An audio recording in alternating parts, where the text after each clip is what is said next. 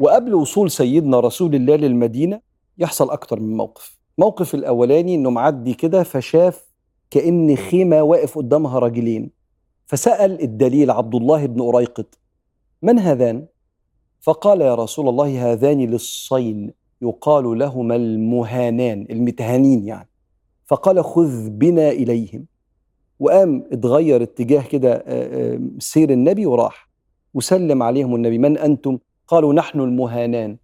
كأن سمعتهم خلت صورتهم قدام عينيهم إحنا المتهانين إحنا خلاص مسكنا سكة الإجرام ودي سمعتنا وإحنا المتهانين. قال بلى بل أنتم المكرمان. ودعاهم إلى الإسلام ورغبهم في حب الله والآخرة فأسلما. وطلب منهم إن هم يلحقوا بيه اللي على المدينة بعد كام يوم.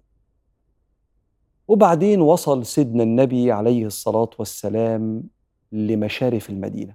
ودي معلومة كتير من الناس ما يعرفوهاش. إن بعض الأنصار استقبلوا النبي بره المدينة عند قباء بس مش دي الدخلة بتاعت طلع البدر عليه راح النبي عليه الصلاة والسلام كان بعض الأنصار موجود هناك كانوا بيطلعوا يبصوا على النبي عليه الصلاة والسلام لغاية ما الشمس تبقى حارقة ويروحوا بعد كده يستريحوا شوية.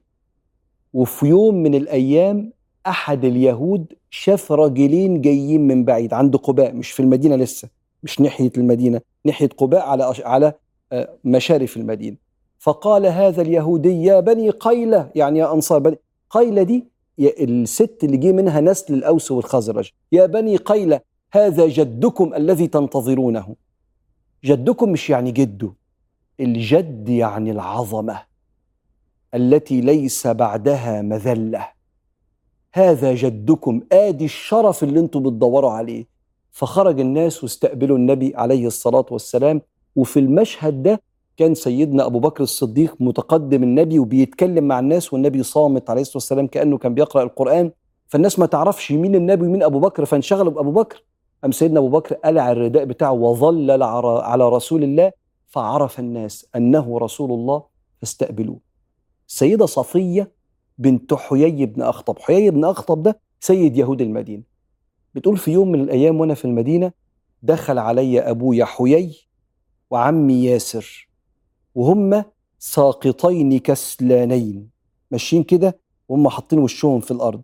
إيه اللي حصل يا أبويا؟ فسمعت أبويا بيكلم ياسر بيقول له أهو هو اللي عند قباء ده؟ قال نعم هو هو. أيوة هو النبي اللي مكتوب مواصفاته عندنا في التوراة. قال ماذا تنوي؟ قال عداوته ما بقيت. آه هو نبي بس برضه مش هسيبه في حاله مادام مش طالع مننا. ويقعد سيدنا النبي عليه الصلاة والسلام ويطلب منه سيدنا عمار بن ياسر إنه يبني له حاجة فيها ضلة كده قبل ما يكملوا المسير ويخشوا المدينة. فبدأ سيدنا عمار يبني فالنبي ساعده فاتبنى مسجد. إيه المسجد ده؟ مسجد قباء. اللي كان سيدنا النبي عليه الصلاة والسلام وهو عايش في المدينة يروح يصلي فيه كل يوم سبت. ويقول إن من تطهر في بيته ثم صلى في قباء ركعتين كان كعدل عمرة حتى بيسموه عمرة المدينة. وده المسجد اللي نزل فيه القرآن لمسجد أسس على التقوى من أول يوم أحق أن تقوم فيه. فيه رجال يحبون أن يتطهروا والله يحب المطهرين. أول مسجد اتبنى في الإسلام بإيد سيدنا عمار بن ياسر وإيد سيدنا النبي عليه الصلاة والسلام معاه.